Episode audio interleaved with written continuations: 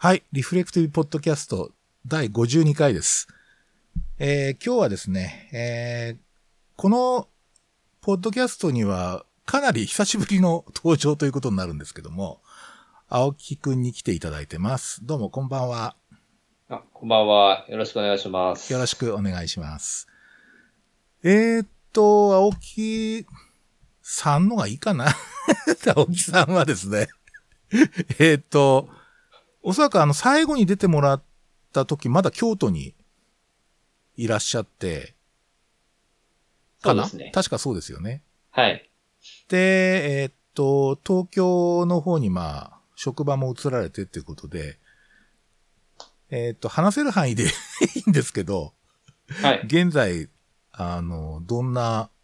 仕事をされているか、ちょっと教えてもらってもいいですか？まあ、自己紹介がてらっていうか。はい。はい。ありがとうございます。えっ、とですね。まあ、あまあ、前回あの、ポッドキャスト出して、出させていただいたときは、京都に、まあ、住んでたんですが、まあ、もともとあの、関東の方が長いので、えー、関東の方に戻ってきて、で、今はですね、えっ、と、メインの所属が、えー、東京慈恵会医科大学の、えー、まあ、総合医科学研究センターっていう研究部門があるんですが、まあ、そこの臨床疫学研究部とえーいうところで今、えー働いています。で、まあそこはですね、あの、藤間先生とも、あ、あの、俺、古くから、あれね、あの、親分がボスにしてもらいます。じゃあ、ね。親分、親分じゃそうですね。で途中で藤間先生で言っちゃうかもしれません。まあ、適当に言ってもいいですけどね。まあ、はい一応はなんかそういうふうに通しているので、はい。はい、わかりました。あの、親分ともですね、あの、古くから、えー交流のある、えー松島先生、うん先生がですね、教授をされているところであの、全国的にはまだ日本では珍しいんですけど、まあ、そのプライマーケアの研究部門っていう形で、うん。まあ、そこであの臨床をやってるわけではなくて、まあ、研究と、あと大学院の教育を、えー、メインでやっているという、そういう部門ですね。であとは、まあ、あの、研究と、あとはその教育を、まあ、大学で、えーやって、で、臨床も、えー地域の診療所で続けています。うんまあ、これもあの、親分が、えーなんですかね、あの、ボスをされている CFMD の所属診療所ですね。はい。はい。川崎の方の診療所で、えーやってたりとか、あとはあの企業の診療所で、えーまあ、そこで臨床をやってっていう、そういった働き方になります。うんで。あとはあの、京都にいた時、まあまあ京都大学で、あの、博士号を取りましたけど、まあその京都大学の方の、まあ教員の席も今残っていて、えー、まあ京大の方の大学院生の指導とか、そういったことも、えー続けている遠隔ですけれども、えーそういうような感じで今働いています。ありがとうございます。まあ、あの、いよいよまあ本格的に、あれですね、えーっと、プライマリケア研究部門に席を置いて、しかも家庭医を診療所でやってるってことで、まあ、あれ、あの、いわゆるアカデミック GP ですよね。そうですね。うん。割合僕、診療所ベースの診療しながら、えーそこの、そこで、えーっと、GP とか家庭医のトレーニングを、えー受けて、で、大学で、えーリサーチをやりながら、えーっと、まあ、なんていうかな、あの、アップデートのために、あの、臨床も、やっぱり家庭医療の場所で続けてるっていう点で、まあ、かなり僕、先駆け的なアカデミック GP だと思いますよ。いわゆるあのありがとうございますんかなりそ、おそらく本当にあんまりいないと思うんですよ、まだ。ですので、ちょっとそういうモデルをちょっと作ってるなっていうふうに、遠目から見てますけどね。あありがとうございます。あの、日本だとまだそういう、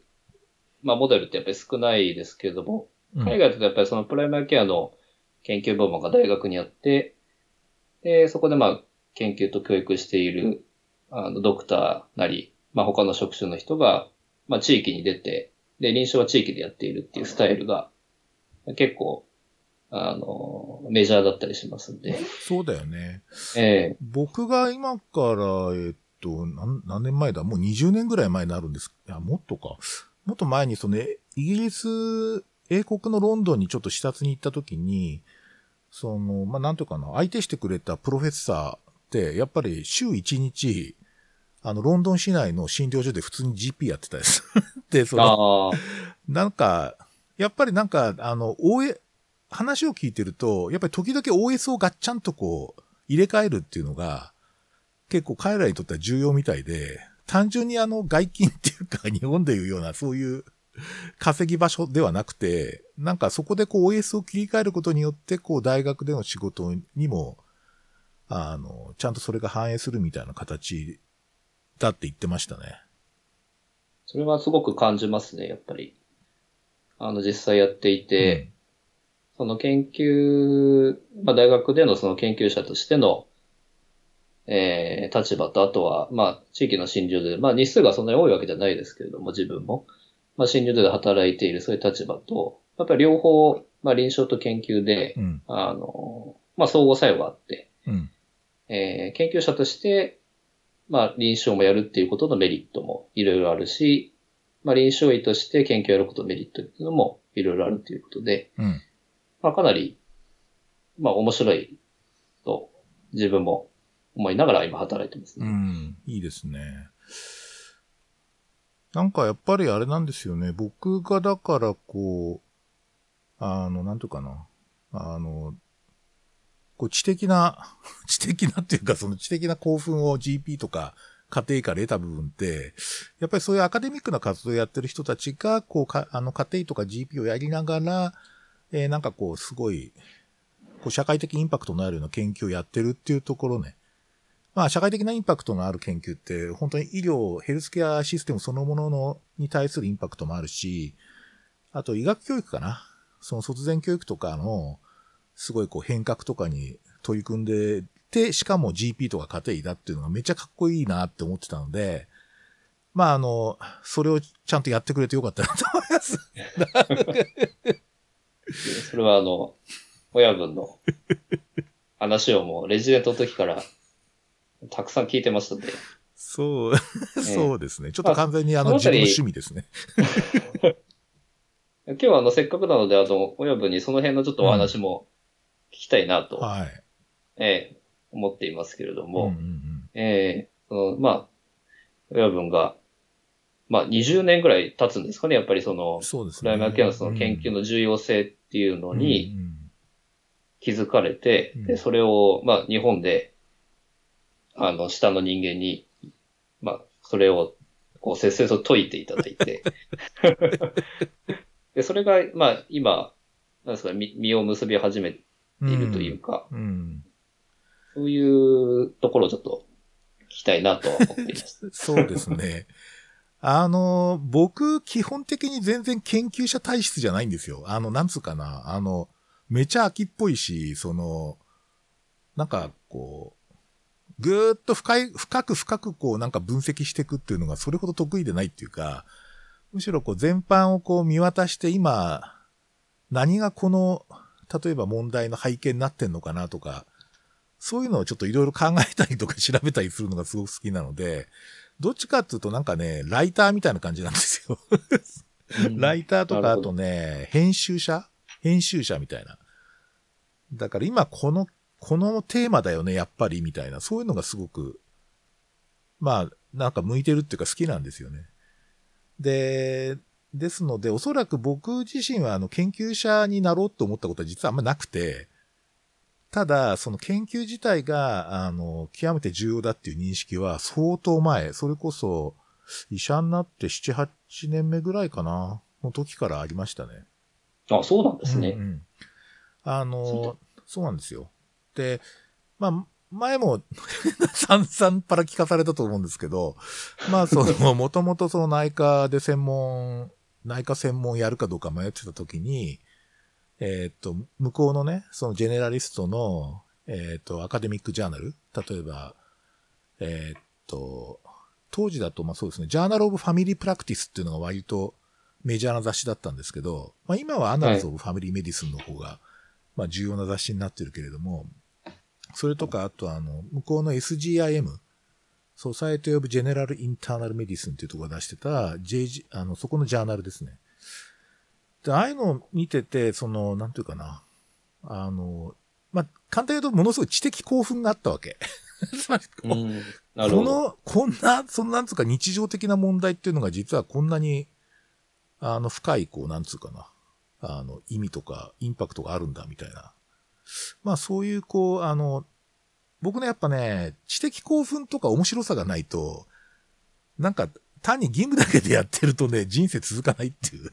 コーラスがあれがあってですね。なんかそういうポリシーがあって、とにかく、まあ、知的にすごく面白いとか、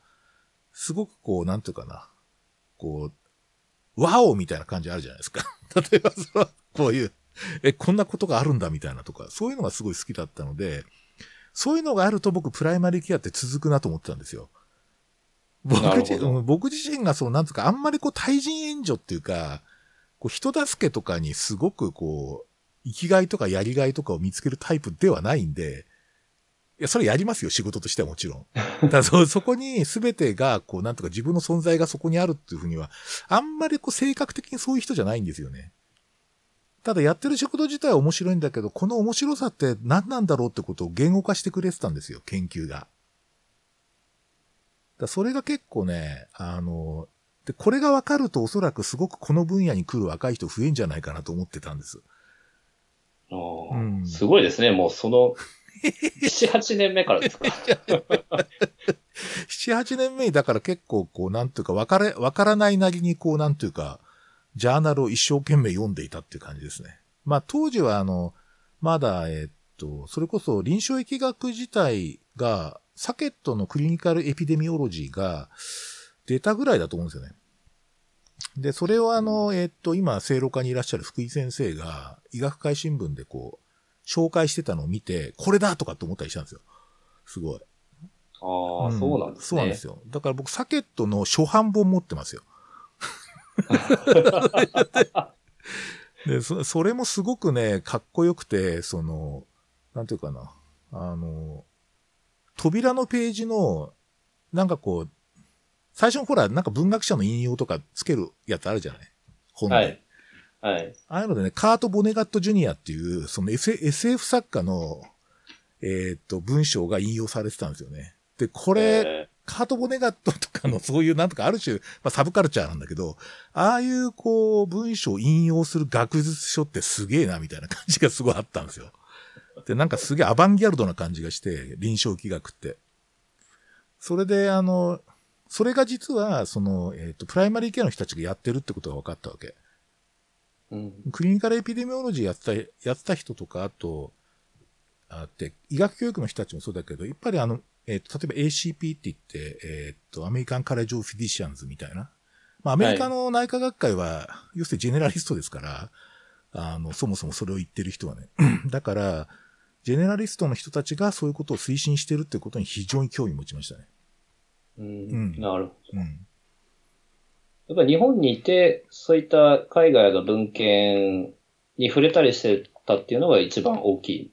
すね。大きいです。あの、圧倒的な、日本では本当に、あの、当時まだインターネットもありませんから、そうですよね情報がないんですよ。情報が。で、なんか、その、ちょっともう俺ばっかか語っちゃってんだけど、あの、えっとね、洋楽ってあるじゃない？もう今あんま洋楽って死語になってんだけど、あの、海外の例えばロックとかをさ、こう知ると、やっぱり何としても情報を集めたいみたいな感じがあるわけですよね。うん、雑誌読んだりとかして。で、はい下手すると、その、向こうのローリングストーンとかっていう、そういうその、えっ、と、英語のそういう タブロイドみたいなうん音楽雑誌手に入んないかなみたいな感じとか、あれにね、かなり似てましたかね。だから、実際に現場を全然、その向こうの外国の現場を見てたわけじゃないから、あくまでその論文とか、ジャーナルの雰囲気からこう、あれこれ妄想してたって感じじゃないですかね。うん。だから、ファンっていう言葉がじゃああれですかね。合ってるような感じですかいね。や、すごい面白い。そう、ファンダムね。ファン、ファン。だから、ファン、ファンだったんですね。うん。ああ、なんかこう受動的に、あの、そこら辺に例えば置いてあるので読んでいるというよりは、こう自分で能動的に、じゃ雑誌を探しに行ったりとか、あそういう感じなんですそうそう、ね。そういう感じです。なんか掘っていく感じです。なんかその、非常にこう。だから僕はだからむしろその、えっと、なんていうかな、そのテーマもそうなんだけど、この論文書いてる人ってどんな人みたいな感じのすごい興味あったんですよ。やっぱファンですね。ファンです。だからこの先生すげえなみたいなのとか、そうするとあの、えっと、当時やっとこう、あの、CD ロムでこう、パブメドが、メドラインっていうのがこう、検索できるようになってたんで、それでその、この先生って他にどんなこと書いてんだろうみたいな。完全に、あの、言われてみると完全にファンですね。ファン心理に近いな。うん、なんかそういう感じで調べてましたね。だからなんかこう、研究テーマがあるから、それに沿って系統的に論文を集めるとか、そういうのではなかったです。ああ、なるほど。でそれでさっきおっしゃってた、その、まあ、知的なやっぱり興奮がう、ん。この、なんて、プライマー系領域全体の活性化に必要じゃないかっていう先生が思われたっていう。うん。なんか、なんかね、こう、血を這うように頑張るとかね、なんか飯方向的に頑張るみたいな地域、地域企業ってそういうなんかイメージがもう一つあって、で、もう一つはやっぱりその、こう、まあ昔はこうなんとかな、こうちょっと一定のキャリアを終えた後、今度開業されて、で、まあ悠々とこう自分のペースで、こう、仕事されてるようなっていう、そういうイメージしかなかったんで、知的なこう興奮とかあんまないんですよ。ああくまでライフスタイルの問題なんで。なるほあの、ど。プライマリーケアやるってことはライフスタイルを選ぶってことだったんで、だからそこはやっぱそれだけだとちょっとできないなっていう感じがあったんですよね。それでもすごいわかりますね。あの、まあ、先生と自分と、もちろんあの、医者になってから、医者にな、なった時期って全然違いますけど、うん自分もやっぱり同じような感覚を持っていて、で特にあの自分はあの学生時代とか、まあ、初期研修医の本当に最後まで、まあ家庭医療のとか総合診療のと全く知らなかったので、全く暴露されてなかったですから、うん。でそういう中で、あの、まあ、先生が、先生もいらっしゃったあの診療所に、たまたまその地域医療の研修で1ヶ月間行って、で、そこで、あの、診療所っていうものに対する見方っていうのは本当に180度変わったっていうのですね。うんあの、そういう知的興奮だったりとか、そういうものがああるっていうのが分かったっていうのはありましたね。うん。俺ね、あの時ってことあんまりよく覚えてないんですよ、最初の時のって。あの時って、僕があれですか？えっと、診療しに行ってたの？そうです。先生週1回来てましたね。あ、そうなんですか。なんかね、記憶がないんですよ、あんまり。そうか、そうか。いや、これ、身内の CFD の方はよくご存知だと思うんですけど、あの、まあ、親分が週1で来てて、で、まあ、自分もその、初期研修医として、まあ、週1回指導してもらっていて、で、最後の、最後に、あの、まあ、実習終わる日ですよね。うん。で、そこであの、親分がもう、二度と会わないので、さよなら、みたいな。いや、そんなこと言うかな、俺。いや、それ青木くんからよく聞くんだけど。本当に言ってましたよ。そうですか。いや、もう二度と会うこともないね、みたいな感じ。そうです、そうですね。それがなんか逆に、なんか気になったみたいな。普通あんまり言わないじゃないですか。二度と会いませんね、みたいな。そうですね。いや、確か、もう完全にこう、眼科の先生ってイメージだったんですよ、僕。そうです、そうです。うんええいや、だから二度と会わないよねって言われたので逆になんか、もう一度会いたくなったっていうのはあるかもしれないですね。なるほど。いや、面白い。そうですか。まあね、でも、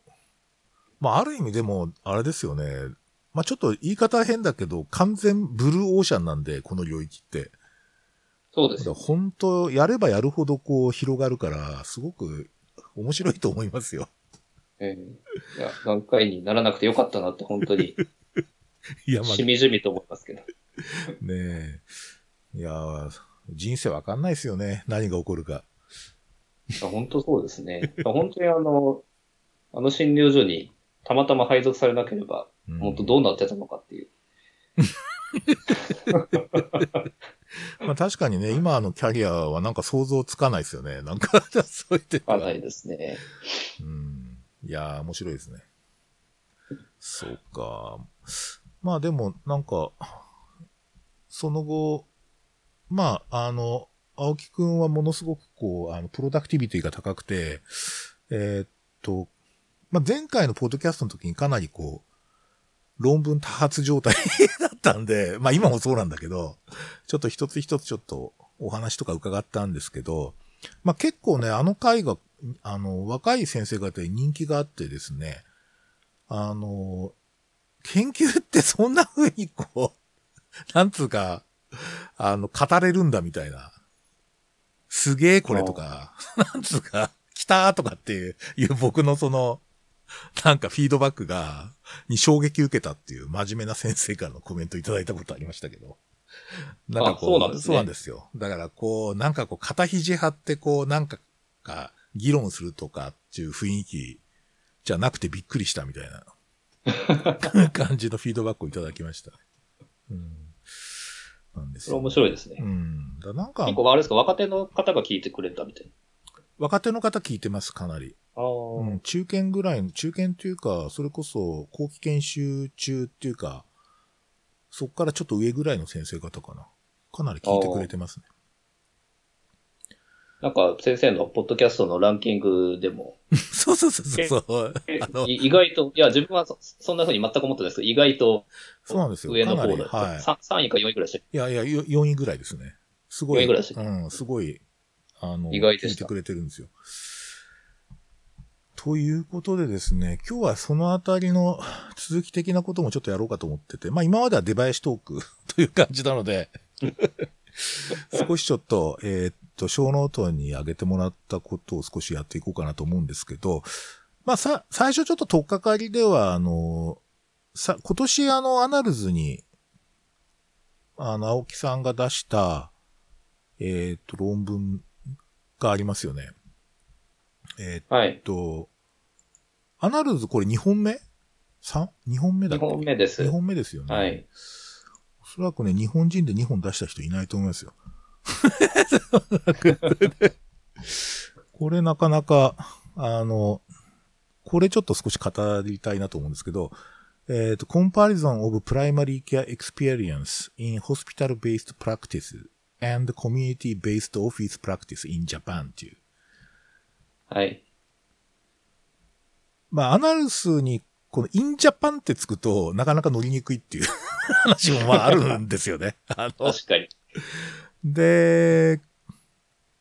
まあ、これはあの、ちょっと解説してもらってもいいですか？少しどんな意図でっていうか。うん。そうですね。あの、まあ、自分はあの研究の、まあ、柱が主に二つ今あってですね。一つの柱が、まあ、プライマーケアの、あの、質を評価するっていう、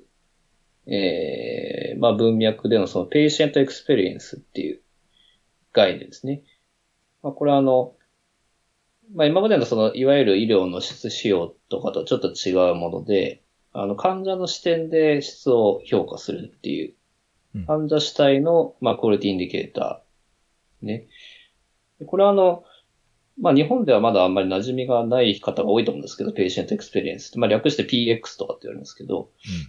ただ、あの、プライマリーケア領域では、もうものすごく、あの、まあ、注目されているというか、まあ、実際にその研究がたくさん発信されているような、うん。えー概念で、で、まあ、自分もですね、えーまあ、2015年、6年頃からちょっとこの研 PX に関する研究をいろいろやっていて、えーまあ、尺度ですね、あの、その PX を測定する尺度っていうのを、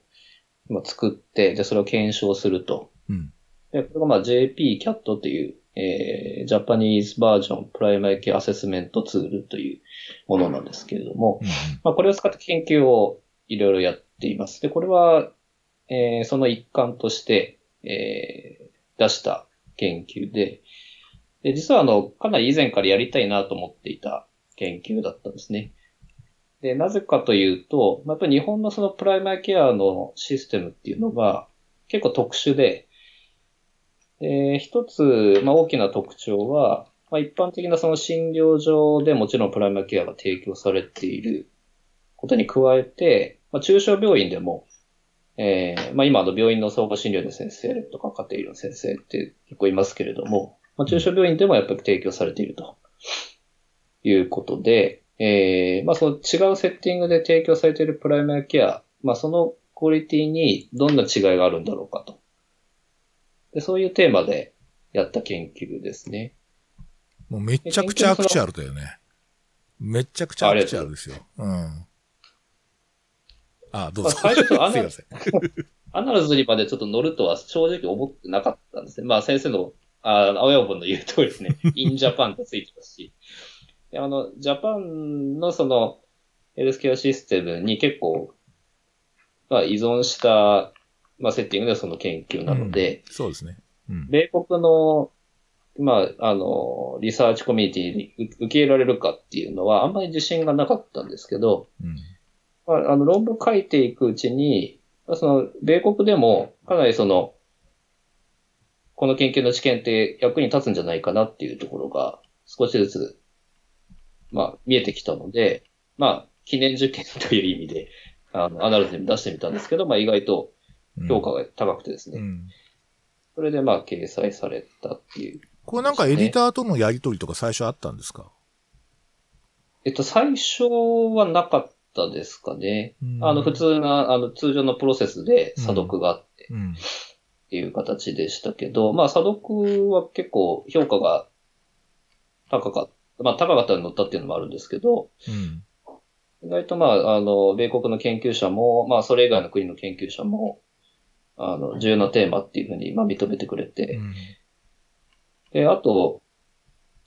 まあ、これ多分前例じゃないと思うんですけど、あの、今、アナルズってこう試験的に、あの、一般の人が査読者に入ったりするんですよね。はい。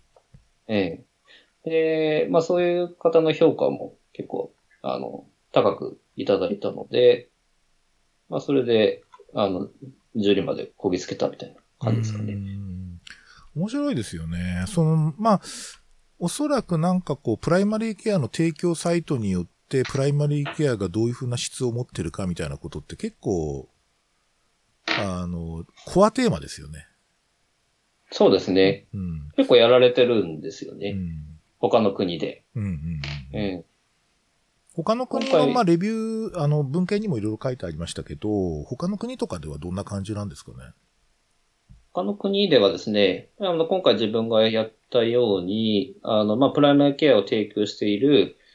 ええまあ、施設の例えば、まあ、類型があって、うん。えーそれぞれどのような特徴が、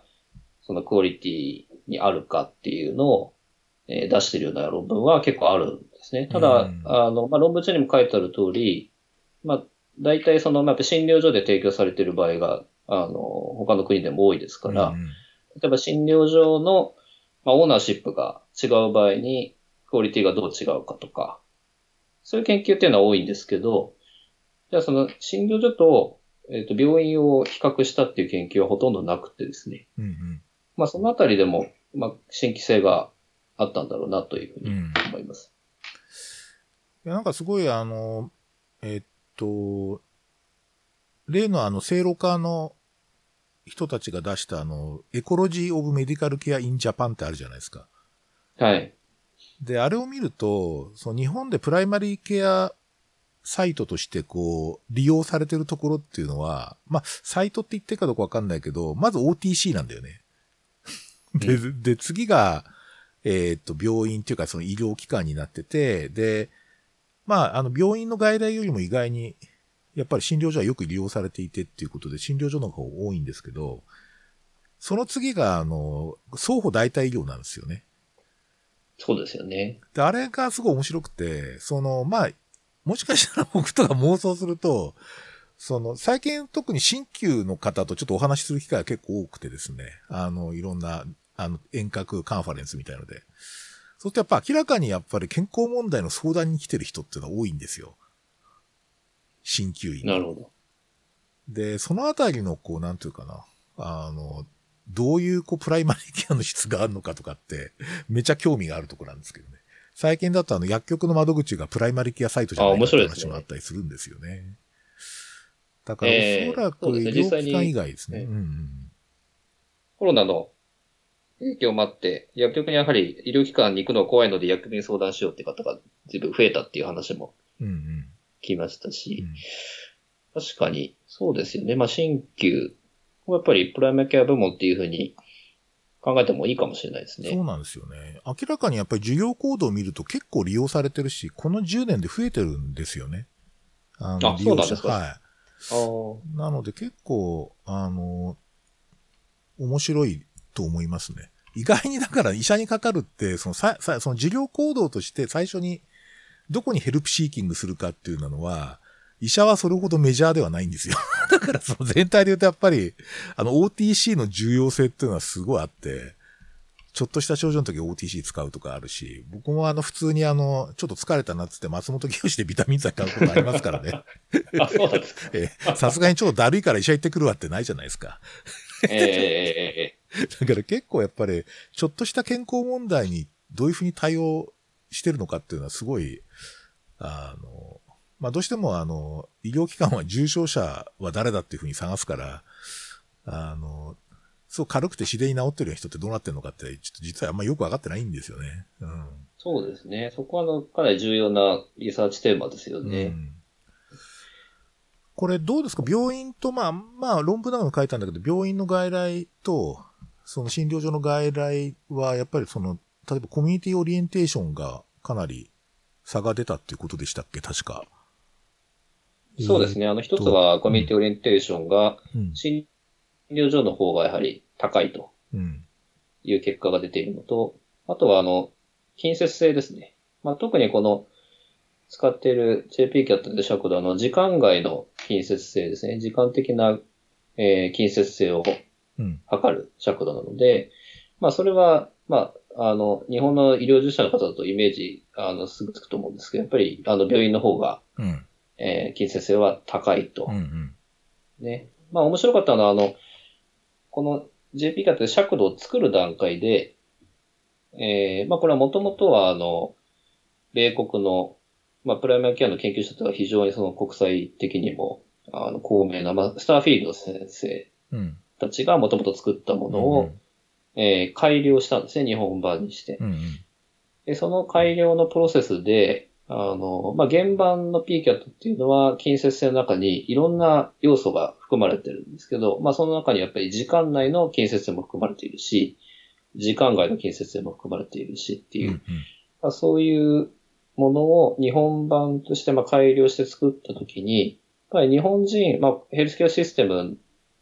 がそうだからっていうこともあると思うんですけど、やっぱり時間外の近接性をかなり重視するっていうのがあってですね。それで、うんうんうん、まあ、尺度の中身も、まあ、時間外の近接性に関する項目が多くなったっていう、なるほどね。うん、で、よくあの、診療所に普段は通ってるんだけど、あの、まあ、夜閉まっちゃうので、うんうん、万が一の時に、あの、かかるところがないと、時間外の時に。なので、えー、一回だけちょっと病院受診して、あの、診察カードだけ作っとこうかみたいな、そういう話ってよく聞きますよね。ありますね。うん。だそういうふうに、まあ、あの、時間外の金星性っていうのは、まあ、診療所は、やはり、あの、低くって、えー、病院の方は、まあ、高いと。うん。そういうような結果が出てきたっていうんですかね。うんうんうんうん、はい。なんかこのあたりはあれですよね、こう、えー、っと、実はあの、COVID-19 パンデミックの中で、こう、テレメディスンってすごい、こう、注目されてるじゃないですか。はい。まあ、ただ、あんまりすごい広がってるって印象はあんまりないんですけど、あの、おそらくね、診療所とか外来だけのところでの、その24時間対応の問題ってずっと昔から議論されていて、あの、例えばほとんど実は電話の相談で済んじゃう場合もあるんですよね。で、実際在宅とかで、ではい、在宅とか、在宅みたいにこう、医療需要度の高いところからの、あの、こともほとんど電話で実は相談できたりすることがすごく多いので、あの、外来レベルだとですね、割合ちょっと、今日、あの、いつ受診したらいいのか、聞きたいんだけど聞けないから病院行ってきたみたいな感じとか結構そういうのも多いので、あの、割とこう24時間対応の方法っていうのがですね、あの、英国だとそれあるじゃないですか。その、テレフォンサービスみたいなやつが。はい。GP で、GP とかナースプラクティショナーでこう交代でやってるらしいんですけど。そうですね。ああいうやつはやっぱり僕そこはちょっとアクセシビリティは改善すべきだと僕も思っています。あの、診療所は。で、やっぱり一人診療所だとなかなか大変だから、やっぱり組合とか作ってですね、輪番でコールするとか、そう,、ねいう形が結構大事かなとは思いますよ。あの、論文の中でも、まあ、あの、今、ソロプラクティスが多数を占める日本で、まあ、その、診療所側の、まあ、努力で、この問題って解決するのは、なかなか難しいので、そうですね。やはりその、制度の方でうん変えないといけない思いますね。親分の言う通り、えー、まあ、ネットワークをうん。診療で組むとか、うん。えー、まあ、グループプラクティスですよね。やっぱりそれを推進する。あと、まあ、診療報酬でも、まあ、今もやってますけど、まあ、地域包括診察料みたいな、うんうん。まあ、時間外の電話対応とかもするような、まあ、医療機関にやはりインセンティブを持たせるとか、そういうことはやっぱり重要かなと。そうですね。うんね。このアクセシビリティの問題って実は COVID-19 でも実は問題になってて、その、まあ要するにあのソロプラクティスで全然その別動線作れないと熱、熱の患者とか見るの大変じゃないですか。はい。で、結構その問題が特にこう、非常事態宣言前後ぐらいのところでは、都内では相当明瞭になっちゃって、まあ風邪の患者さん見れませんみたいなところ結構増えたんですよね。そうですね。実際自分が診療してる周りでも診療拒否してるところが結構ありますね。うん。で、なんかその、ちょっとこれはあの、まあ、その問題に関して、こう、ちょっとこう、なんか、こう、有識者、有識者っていうか、なんかこう、あの、ちょっと全然医療と違う人たち、あ、じゃあ医療業界じゃない人たちで、制作畑の人たちとちょっとお話しする機会があったんですけど、例えば、その、うんと、普段例えばか、あの、かかりつけにしている先生のところは風邪が見れないとすると、風邪かかった時に登録するかかりつけ医がいた方がいいんじゃないかって話になったんですよ。わかります？はいつまり、はいその風邪に関しては、あの、別のかかりつけ医を登録するっていう、まあ、ある種のレジストレーションをした方がいいんじゃないかって話になったんですよね。僕それ言ったんですよ、面白いうん。なんかだからこう、実はレジストレーション、か感染症に関してはレジストレーション。で、その、それ以外のことに関しては今まで通りみたいな。そういう、あの、二つライン作った方がむしろ現実的なんじゃないかって話になったりとかしてましたね。うん。それってでもあれですか、あの、まあ、まあ、一旦はそういった形になって、ゆくゆくは、まあうん多分その、風邪も見てくれない医療機関って患者はきっと離れてきますよね、多分。いや、そうなんですよ。そうするとうんまあ、慢性疾患も含めて、そのレジス、あの、登録をした医療機関で、プライマリケア医療機関で、まあ、包括的に見てもらうみたいな、そういった方向性に持っていくみたいな感じですか？なんかまあ持っていくっていうと語弊が あるんだけどですね。あの、なんか、やっぱりそういうシステム必要だよねっていうのが、まあ国民的議論として、まああってもいいんじゃないかっていう。つまりその、風邪になる前に、風邪になったらあなたのとこかかりますっていう登録ってありだろうっていうことなんですよね。うんだそれはまあ要するに登録制ですけどね、要はね。ん そうですねだから、あの、そういう点では、あの、実は、あの、パンデミック下で、レジストレーション自体が非常に重要じゃないかって話にもなったんですよね。ああ、やっぱりそうなんですね。うん自分もそれはすごい感じていて、あの、まあ、 Annals とか、あとは、まあ、あの、プライマリケアジャーナルでも結構メジャーな、あの、BJGP とかで、はい。あの、COVID、まあ、ウィズ COVID、あとはポスト COVID ですねう。ん。の、あの、プライマリケアのその、 transform ですよね。そういうのってかなりやっぱり議論になっているところなんですけど、うん。 Annals の、あの、論文で、えーっとですね、リデザイニング、ああ、そうですね、ショーの、はい redesigning primary care to address the COVID-19 pandemic.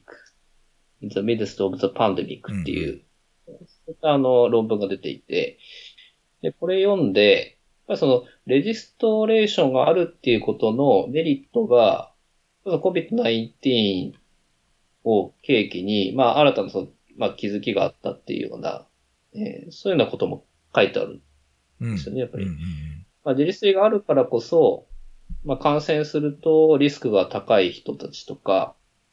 あとは、えー、まあ日本でもそうなりましたけど、慢性疾患のコントロールが悪くなったりとか、うんうん。受診が中断されたりとか、そういうこともありましたし、あとはこういう COVID-19 のその流行下で、もうその社会的な、あの、地位が低い人たちっていうのは、まあ、さらにその格差が広がるような方向に今行っているというところで、うんうんで、それがあるということは、そういった人たちに、あの、まあ、地域指向性ケアですけど、それをアウトリーチできるっていうメリットがあるので、そういうことも書いてあって、やっぱりまあ、こういう、あの、まあ、文献とか見ると、まあ、日本でやっぱりレジストリーっていうのは、まあ、COVID-19 っていうその文脈からも必要だよねっていうふうに自分も感じました。ああ、面白いですね。これ出どころはアメリカですよね。えーそうですねそうですね。バージニアコモンウェルスですから。そうですね。うん。あの、いや、僕ね、実際、例えば、えーっと、まあ、僕のやってる、あの、い働いてる診療所では、あの、風邪発熱外来ってやってるんですけど、あの、来る患者さんって、それに来る患者さんって基本的に、い、かかったことがある人が多いんですよ、うちに。で、全くその、新しく全然関わりのない人が新刊として、なかった人が新刊として遠くからやってくるっていうのはあんまりなくて、やっぱり普段、かかってる方、あ慢性疾患とかがあったりとか、あと風邪ひいたら必ず今までここにかかってたみたいな人って結構いるわけですよね。はいで、。そういう人たちが、こう、例えば熱が出てるんですけどって言った時に、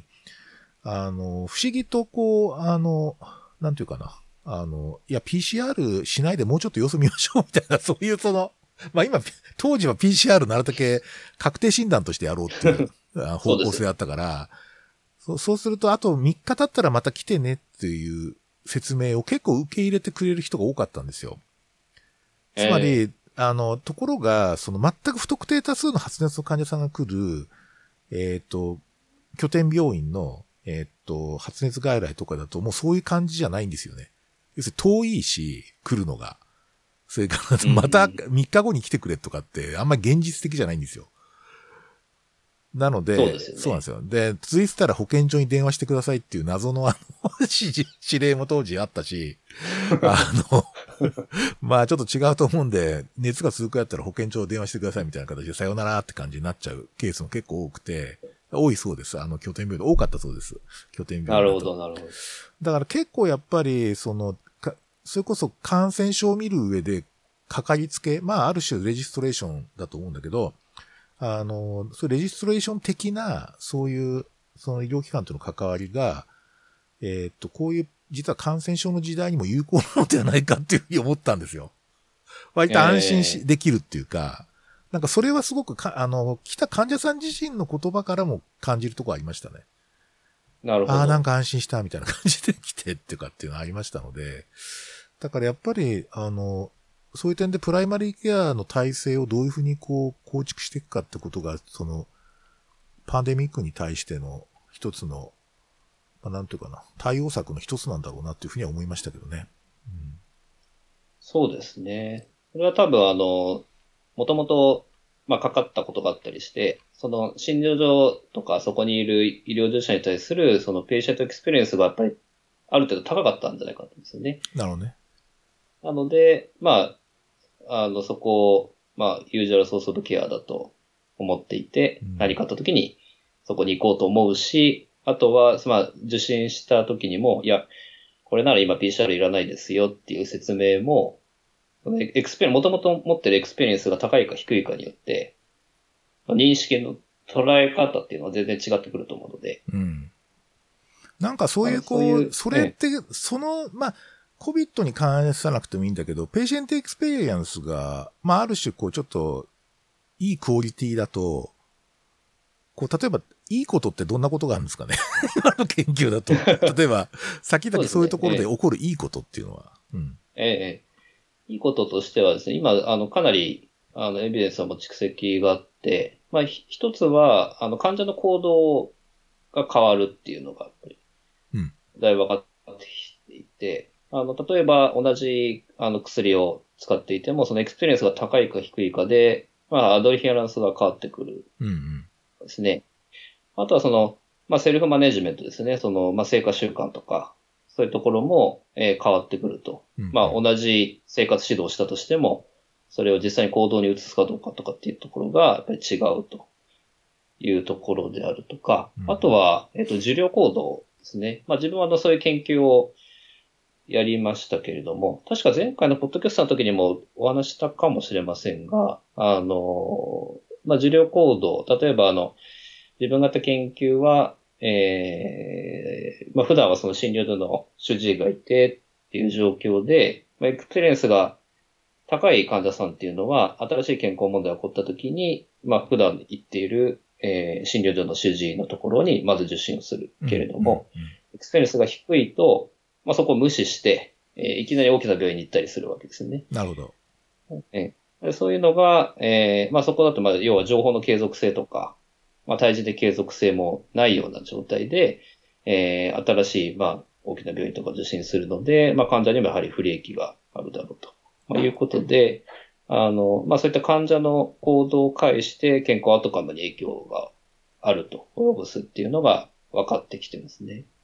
あ、そう、あれだっけ ?JGIM に出したやつだっけ？あ、違ったっけな？あそうです JGIM に出したやつそうですよね JGIM のやつですね。うん。えあれ、面白かったですね。ケアのバイパスってやつです。うん、うんバイパス、バイパス。うん。ええそうか。だから、なんか、こう、あの、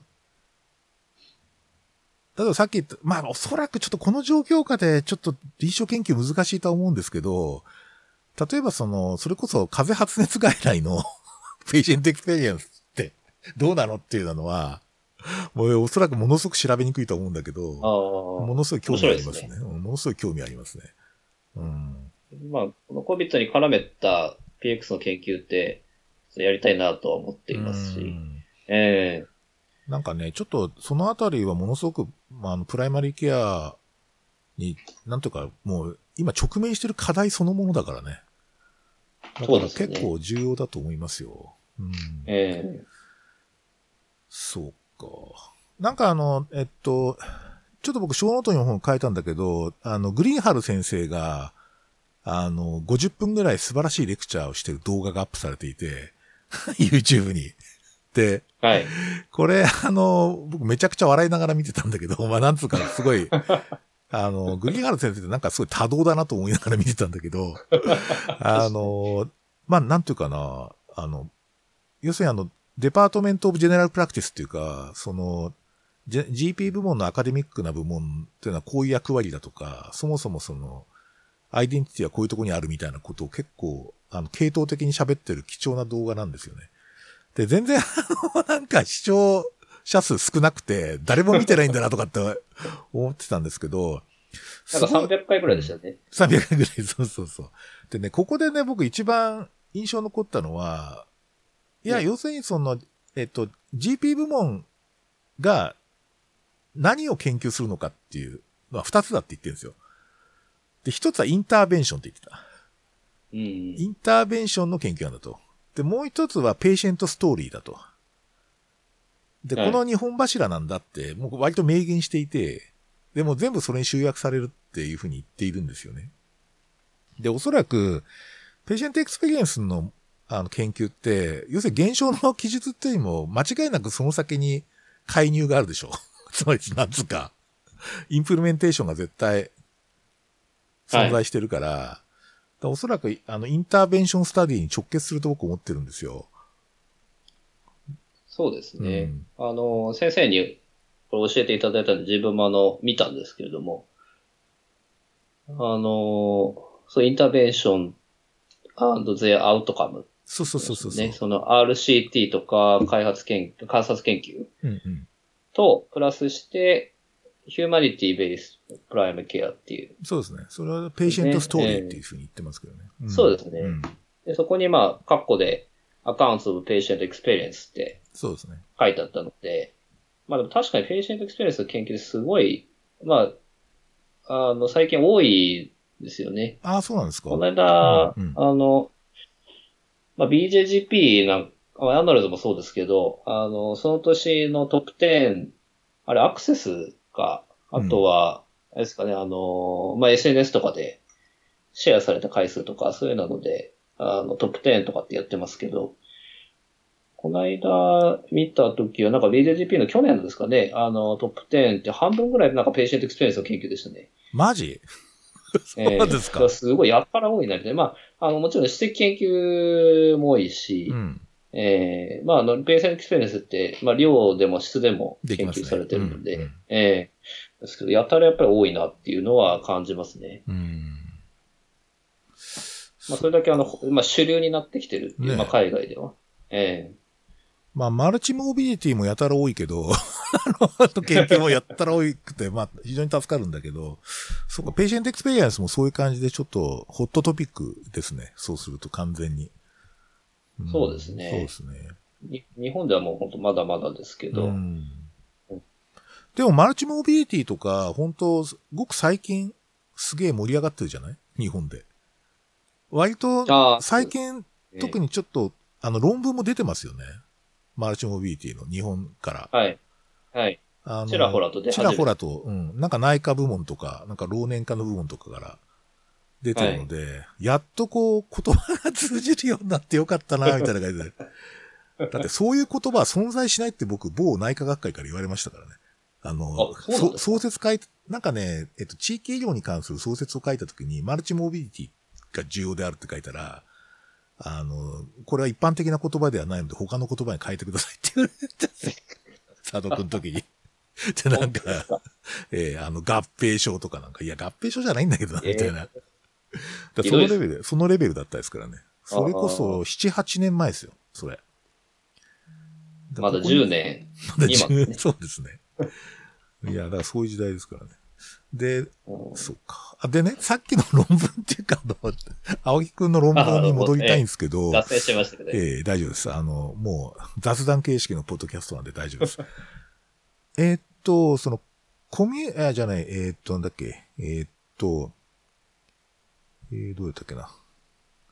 地域指向性の方そうそうそう、地域指向性の、っていうのは、具体的にはどういうふうに考えてます？それ。あ、ねあの、なぜそうなのかって。ええ、ええ、あの、ディスカッションのところでですね、その通りちょっと、あの、議論で、まあ、書いたんですけれども、まあ、一つは、まあ、診療所、まあ、自分のその、現場の感覚もそうなんですけど、やっぱり診療所の、まあ、プライマリケア医って、まあ、外来と、まあ、往診やってるところだと、まあ、大島ですけど、っていうのが、まあ、あって、で、まあ、ただ、あの、病棟の患者は見ていないので、うんうん。ええまあ、例えば、日本だとやっぱ木曜日の午後とか休診してる。診療とか多いですよねでそうすると、まあ、その時間を使ってやっぱりその地域指向性ケアを提供しているところって結構あると思うんですよね。うんうんまあ、時間的な要は、あの、余裕がうん。うんうん。あると、ある程度はですけど、うんうんええで対して、あの、まあ、病院で働いているそのプライマリケア医っていうのは、まあ、それに加えて入院の患者まで担当してるわけ。ですよねで、そうすると、まあ、基本的に例えば、あの、半日単位が空いてるとかそういうところってのはなくって、あの、まあ、なんか空いてる単位があっても、まあ、管理業務が入ってきたりとか、えー病棟で、えーまあ、急変があったりとか、あの、病棟の、えーまあ、教育したりしないといけないとか、まあ、いろんなその、えーまあ、タスクがあると。で、そういったまず、あの、時間的な余裕っていうのが、えー、原因の一つなんじゃないかなっていうのはなるほど。考えましたね。うんえあの、JPCAT だと、そのコミュニティオリエンテーションって、まあ、いろんな、その構成要因があると思うんですけど、ーはい。なんか、あの、まあ、視聴者のためにですね、あれなんですけど、あの、コミュニティオリエンテーションってどんな体験っていうふうに、まあ、説明できますか？あ、そうですね。まあ、あの、親分のおっしゃる通り、まあ、いろんな要素をやっぱりこれ含んでくるんですけど、JPCAT の場合は、あの、まず、地域のその、医療ニーズですよね。うんまあ、そういったものをその、あの、把握するために、まあ、調査をしたり、巻き込みをしてたりするかとかですうんね。うんえー、あとはその、医療をその提供する、まあ、質改善とかも含めてですけど、まあ、そこに、まあ、住民の、まあ、意見とか考えを反映できているかとか、うんうんえー、あとはその、まあ、この、 patient experience の調査自体がそれに該当するんですけど、えー、まあ、そこで提供されている医療っていうのが、住民のそのニーズを満たしているかどうかっていう、ほど。うんそういった調査を、まあ、しているのかどうかとか、うんうんまあ、そういったところが、えー、入ってきますね。なるほど、なるほど。そうするとやっぱり基本的にかなり、そこの部分は、あの、オフィスベーストの方がっていうか、診療所の方が、まあ、有利ですね。まあ、圧倒的に。そうですそうね。だ病院でやっぱり外来専任部門とか、それこそあの病院に家庭診療科があって、在宅と外来と地域だけやってますみたいな部門が、本当は必要だと思ってんだけど、要するにプライマリケア医療機関として、はし使われてるからね、病院は。だから、だから病院のプライマリーケア機能っていうのは、やっぱり診療所と同等の機能を持つべきだと僕は思っていて、これだけ利用されてるからね。うん。だから、あの、そういう点でその、コミュニティのところが、その、えっ、と、ちょっと弱いっていう指摘は、おそらくその、じゃあ病院はどういうふうに、病院の外来っていうのはどういう体制でどういう考え方で構築したらいいのかみたいなところが、ところがおそらく課題になってくると思うんですよね。はいうん。あの、親分が前から、あの、指摘されていた、まあ、あとは実際に活動もされてると思うんですけど、その病院の中に、あの、家庭医療外来を作って、うんうんうんでそこでまあ多職種のチームを組んでそうなんですよ。活動するというのは、それはやっぱり、あの、一つの解決策じゃないかなとそうなんで。すよね。で、結構僕これかなり、もう5年ぐらい前から、なんか、例えば講演とか、そのなんかコンサルテーションで呼ばれて行くと、僕そのこと結構病院長とか、でか、こう、それこそその県の最大の病院とかの病院長とかに絶対そういうの必要ですよと、絶対間違いなく同意するんですよ。みんなさ。なるほど。だけど、そのまあ、そうなんですねそうなんですよ。同意するんだけど、その具体的に動くとすると、そういう部分を別個に作るのは難しいっていう話になるんですうよね。ん。であの、なんとかな。例えばあの、僕とか本当はあの、歯科と同じように考えてくれませんか？みたいな。病院内の。歯 科あ、なるほど。なるほど歯科病棟ってそんなないじゃん、基本は。航空外科でもやってない限りは。ええだから基本診療、外来診療だけやってるんだけど、まあ、でもやっぱりなんか地域との関係とか、その役割分担とかってところで、そこを前面には出せないみたいですね。うーん。まあ、おそらく医師会とのリーダー関係もあるシップ、ああ、リーダーシップを取れるひ、まあ、人材がまだやっぱり少ないっていうのもあるかそうですね。それをこう、ええ確信を持ってやりますみたいな、グループのかコアになる人がやっぱまだ若くて、うん。そこまで行ってないってことだと思うんですけどね。うん、そうですよね。まあ、家庭医療専門医とかっていうのはやっぱりそこでリーダーシップ取れる人材かなと思うんですけうんど、まあ、まだまだ少ないですからね。だで、あとはやっぱりその病棟を見る内科系の医師が少ないっていうのが結構、やっぱり現実条件としてあって、どうしてもそちらをやってほしいって話になってくるから、僕もやっぱりなんかずっと長年こう教育やってて感じるのは、病院で指導医やってた時は、あの、やっぱりほら、結構まだ主治医制のところ多いじゃない？あはい。の、なんか受け持ったらみんなその先生にこう連絡が行くみたいな。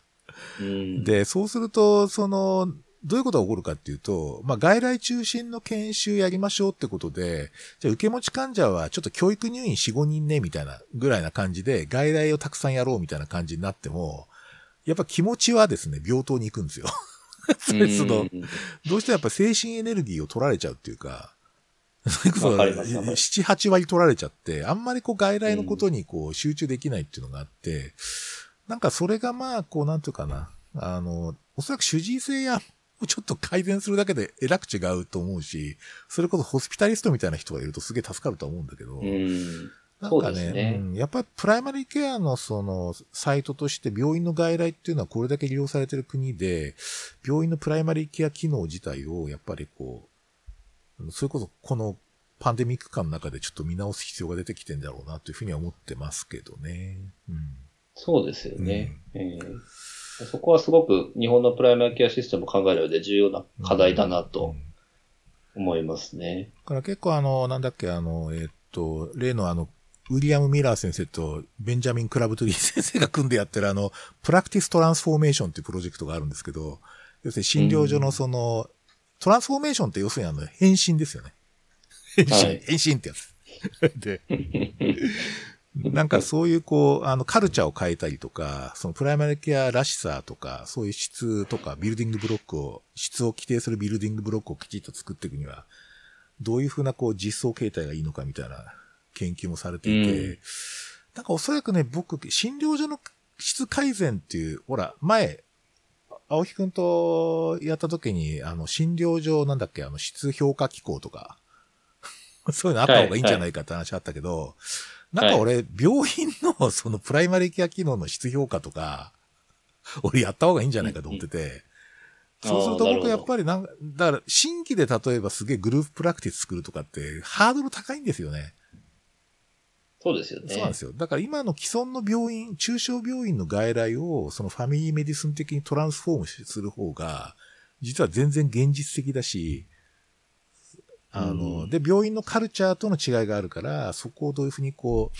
トランスフォームさせるかみたいなプロジェクトがあると、めちゃくちゃ革新的だと思いますけどね。うん。だからこの研究、まれ面白いですね。うんそうなんですよ。だからこの研究ってそういうのの基礎になるんですよ、だから。そういう時にはいうん。うん。なんかそういうことを展望とか妄想しますね。で僕は妄想しかしないんだけどうん。なんかそういうインプリケーションを考えるなううん。ん。そういう点で。それはなんか、自分があの考えてる以上に、うん。親分が、なんですか、そこ拡張してくれて、すごくありがたいですけど。いや、だから完全にだからこう、ライター系なんですよ。新聞記者系っていうか、この研究ってこういう意味があるんじゃねえみたいな、すごい好きなんですよね。実際やるのは大変だったけど。うんやっぱベースにやっぱり臨床経験とかそういうシステムそのものを、こう、知識が、やっぱりすごく持ってるからですよね、親分もきっと。そうですね。うん、あの、まあ、知識っていうか、その、やっぱり、プライマリケア医ってそこに興味があるっていうのはすごく特徴じゃない？あの、なんつうか。はい。あまりこう、すげえマイクロサージャリーの超スペシャリストが、ヘルスケアシステム全体のことを常に考えてるって普通ないでしょ。はい。あの、仕事とあまりに離れすぎちゃってるから。だからはい。割とこう、システム内で動いてることを意識しながらする仕事だから、やっぱりヘルスサービスリサーチっていうすげえ広いくくりで考えてもすごくやっぱりあの、重要な立ち位置にいると思ってて、そういう点でも研究必要だと思うんだよね。うんそういう視点をやっぱり教えて、レジェンド時代に教えてくれたのは親分ですから。なのでなんかやたら持ち上げますね。ありがとうございます。いえいや、実際に。だから自分はあの、京都に行く前に、医科歯科のあの、あ、はいはい。医療政策ええ管理ですよね。えええあの、修士に行こうとうん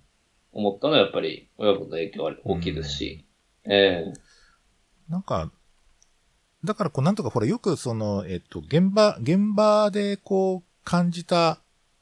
疑問をこう、なんていうの？あの、研究テーマに練り上げてとかってよく言うじゃない？はい。僕あれ違うと思ってるんですよ。つうか、あの、現場の感覚ってやっぱりすげえローカルなコンテキストから来るじゃない？うんうんだおそらく、はその現場の感覚っていうのをちょっとでかいコンテキストの中で位置づけないと、僕あんまりやっぱり研究としては成り立たないと思ってるんですよ。ああ、それめちゃくちゃわかりますね。うん。あの、っていうのは、その医療政策管理のその修士に行く前と後とで、やっぱりそのリサーチクエスチョンに対する考え方って大きく自分も変わったので、うんうん。その医療政策管理の勉強をした後だと、そういうマクロの視点が出てくるので、まあそれと、そのミクロの自分のその、まあ診療所の臨床経験っていうのを、まあ組み合わせて、まあこのリサーチクエスチョンが重要じゃないかっていう。まあでそ、それでたどり着いたのはそのペーシェントエクセンスの研究なんですけどね。うんうんうんえーえーそれは、その話はすごく腑に落ちますね。なんかね、そこの勉強をしないとちょっとね、あの、煮詰まっちゃうかなって思うの、僕、若いアカデミック GP の人。だ割とこう、本当にこう、自分の現場のところの問題のコンテキストってなんか全部考えちゃうと、おそらくあんまりあの、リサーチとしても成立しないっていうか、いや、それはちょっとみたいな。例えばほら、あの、いや、医者が少ないけど、これどうしたらいいか研究したいんですけど、みたいな、そういう話でざっくりした話があるじゃないですか。で はい。そうすると結局それってこう、なんていうか、その、じゃあバーンアウトでも測定してみるみたいな話の方行っちゃうじゃない？うん。どっちかっていうと。だなんかそういう、こう、それってどういう問題かっていうか、その問題のこう、なんていうか、あの、ポリティカルだったり、ソーシャルだったりするバックグラウンドのやっぱり勉強とか、こう、知見とかそういうのもちゃんと集めとかないと、なかなか難しいなと思いますよね。うんうんでおそらくあとそういうマクロな視点があると、そのリサーチをやった後に、それを、まあ、拡張したりとか実装したりっていうレベルで、かなり違ってくるんそうなんですよ。じゃないかなと自分は思うんですよねい。や、だからシシンプルに、すげえシンプルだけど、例えばなんかこう、この病院のこのプライマリーケア外来部門の改善をするためには、こういう研究があって、ここういうことが示唆されてますせ、みたいなことはめちゃ説得力あるじゃない？要するにその、だからだからこのペーパーがそういうこう、あの、説得するときのすげえいいプレゼンの材料になるんですよ。だからそういう点でもね非常にこう、あの、先々のこう、インプルメンテーションというか、ちょっとこれ使って何喋ろうかなとかって、つらつら考えるわけですよ。そう、実際行った時に。完全にそういう、あの、なんか評論家的な感じで見てますけどね。ええいや、いいっすね。ありがたいですね。うんなんか、でもあれだよな、すごい。まあ、えっ、と、一発目が、あれですよね、確かこ孤独の研究というか、社会的、あの、ソーシャルエクスクルージョンの話で、ええアナルズに乗ったそうですよね。そうですよね。ええうん。二つ目はこれですよね。うん、すごいいいですね。おそらく、だからね、あの、エディターの人も、単純にその、病院と診療所比較したのか面白いとかっていうふうには考えてなくて、やっぱり絶対間違いなく、なんか、アメリカのなんか状況と、何らかの形でリンクさせたんだと思いますよね。あそうですね絶対そうだと思いますよ。うん。ええ自分はあのディスカッションを書くときはそれはかなり意識うん。しました。うん。えいや、ありがとうございます。そうしたらですすね、す。でにね、1時間経ってんだけど、今日はもうちょっとやろうと思ってて。はい。えーっとですね、ぜひ。えーっと、ちょっと僕、もう一つはその、今まあ、あの、プライマリケアリサーチの、まあ、あえーっと、なんとかな、こう、せ先端で立ってやってるので、こう、青木さん、ンジして言いにくいな。青木くんが、あの、注目してる、こう、なんか方法論というか、メソッドっていうか、リサーチメソッドについていくつかちょっと紹介してもらうと嬉しいなと思っていて、なんかショーノートの方に、えーっと、3つほど紹介していただいてるんですけど、えはえーっい。と、まず一つ目は、あの、フラッシュモブスタディっていう、これあのフ、フラッシュモブですか？あの、急に演奏会が始まるっていう。あ、そうです、そうです。はい。これどんな感じなんですか？これはですね、まあ、あの、この、注目してる方法論っては、あの、個人的な、あれいやいや全然いいんですよ個人的な業界全体じゃないですけど、うんええあの、フラッシュモブに関するスタディが、あの、アナルズにも出たんですね。えー、題名をちょっと一応紹介するとですね、えー、あごめんなさい。ネイあ Nation, あ、Nation and Flash Mob Study for Suspected Acute Coronary Syndrome っていう論文が、あこれはアナラズのファミリーメディスに出た論文で、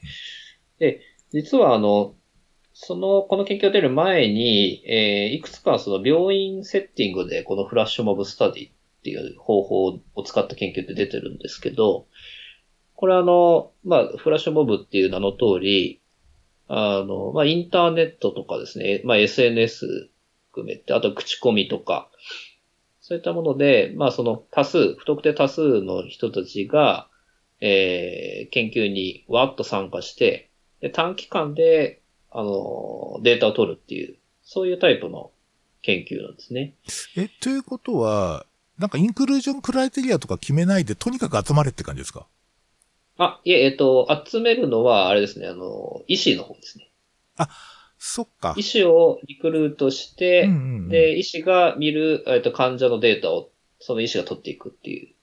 形で、ええじゃあちょっとでリサーチクエスチョンああ、そうか。ええうん。リサーチクエスチョンは、あの、まあ、一つか二つぐらい、あかなりその、まあ、少ない、あの、例えば、あの、大規模にデータ集めて、そこからあの、10個とかリサーチクエスチョンを組み組んだタイプのものではなくって、基本的にはその一つか二つかのリサーチクエスチョンに対してやると。うんうん。で、SNS とかで、あの、この日、例えばこの日に研究をやると。この日にデータを取ると。うん。っていうのをわーっと回して、で、それにえ手を挙げた人たちで、えーその日に来た患者に対してサンプルを取るとかですへね。え。あの、病院でやった過去の研究では、あの、1日でサンプルを全て集めたっていう研究もあるんですよ。まあ、通常の研究では、まあ、あんまりないことですけど。ないですよね。ええまあ、数百人とかの、まあ、医師を、えーこのフラッシュモブでリクルートして、うん。で、ある日ですよね、特定の一日で、その日に来た、えっと、患者の、それはあの、キャピラリーリフィルタイムですかね、あはいはい。に関する研究でしたけど、うんうん。まあえっ、と、まあ、それを全部測って、うんで、それに対するその研究をやるっていう。うんだから一日でもう数千人の患者が集まっちゃうみたいうんそれっておそらくあれですよね。なんかこう、調査、よ調査項目とかを少なくしないと集まんないですよね。な。あ、そうですね。だからかなりシンプルなリサーチクエスチョンが多いですね。ええでこの穴図に載った研究は、これはあの、1日とかで2週間の期間で、えー患者をリクルート、あの医師と患者をリクルートしたっていう研究で、その ACS のうんうん患者さん予測モデルに関する。研究ですね。予測モデルがどれぐらいその実臨床で使えるのかみたいなうん。うんうんうん使えるのかという。なるほどな。そうですね。なんか、あれですね。フラッシュモブは、ええ。あの、まあ、医療機関がやっぱりプライマーケアって小規模なところが多いですから、うんうん。あの、まあ、他の領域でもやられてるんですけど、特にそのプライマーケアのセッティングだと、この方法っていうのは、あの短期間で患者を集めるっていう意味だと、まあ、非常にメリットがある方法ですね。うんうんうんうんうんうんうん。そっか。だからまあ一人でもいいわけだよね。ある意味、その、出すのがね。一箇所から、一人の医者から、一例とか。あ、それでも、ええ、そうです、そうです。そういうのもありますね。うんつまり気軽に出せて、その代わり、あの、参加してくれる医者をめちゃくちゃ集めるという感じですね。あそうですね。あの、スタディによりますああ、そっかそっか。けど、うんえなるほど。もう、やるぞつって、なんか、フラッシュモブツとほら、なんか、集団の中で一人踊ってるやつがいて、だんだん周りに集まってくるみたいな、そういう、あれ、あれ、あの雰囲気ね。やるぞって誰か。誰か真ん中で踊ってなきゃいけないですね。なんか踊って、おい、来い来い来いみたいな感じでそ。うです。真ん中で踊ってるのが、その主任研究者みたいな感じですから、ね、面白い。研究。うーん、そっか。でもなんか、確か SNS 時代の、なんか、あれっすね。こうなんかこう、プラクティスベースリサーチネットワークよりもっと匿名性の高いなんか、なんとか、ヒドゥンレネネットワークみたいな感じです。なんか。ええうんあの、ビーバーレディはやっぱりカチッとしたネットワークうん。、で、あの、長くじっくりっていう感じが多いですけど、うんだからショムのはやっぱり、まあ、気軽に参加できるうん。し、まあ、研究ごとにその、協力者も、まあ、どんどん変わっていくでしょうし、うんまあ、日本でもこういう手法を使ってプライマー研究っていうのは全然ありだなと思いますね。うんできますね。なんかすぐで、すぐできるっちゃあれだけど、なんか今結構、はい、はい。特にプライマリケア系の医者って SNS よく使ってるので、そうですよね。なんか、ツイッターよりフェイスブックの方がいいかもしれないですね。なんかツイッターだとクソリップが飛んできそうな。なんか ね、変なリップが飛んできたりすることあるから。なんか、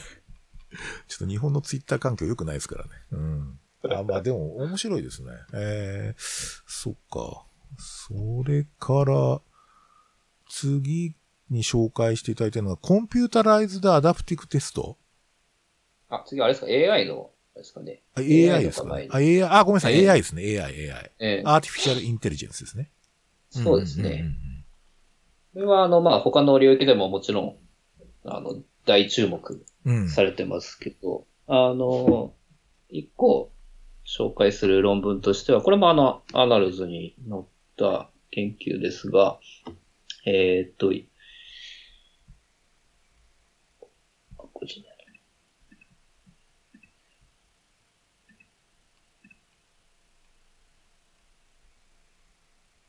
題名がですね、えー、Artificial Intelligence and Primary Care Research, a Scoping Review とうん。いう、えー、レビューの論文があってですね、でこれまあそのタイトルの通りに、今までそのプライマリ系領域で AI のどんな研究がされてるかっていうレビュうんうんーなんですね。で、これはまあ結果としては、えっ、と、現状ではまあやはりまあイメージ通りだと思うんですけど、うんまあ診断とか治療に関する AI のまあ開発、その AI を開発する研究が多いと。うん。うんまあ AI って言ってもあの、いろんなものを含むんですけど、やっぱり今はその machine learning ですね、機械学習の、うん。うんえー開発研究が多いと。で、まあ、まだ、まあ、これはね自分もすごい興味があるテーマですけど、その AI のプライマリケアそのどうやって実装したらいいかとか、うん。えーその実装がどんな影響をもたらすかとか、そういったことに関する研究っていうのはほとんどないっていう、そういう結果だったんですね。うんうん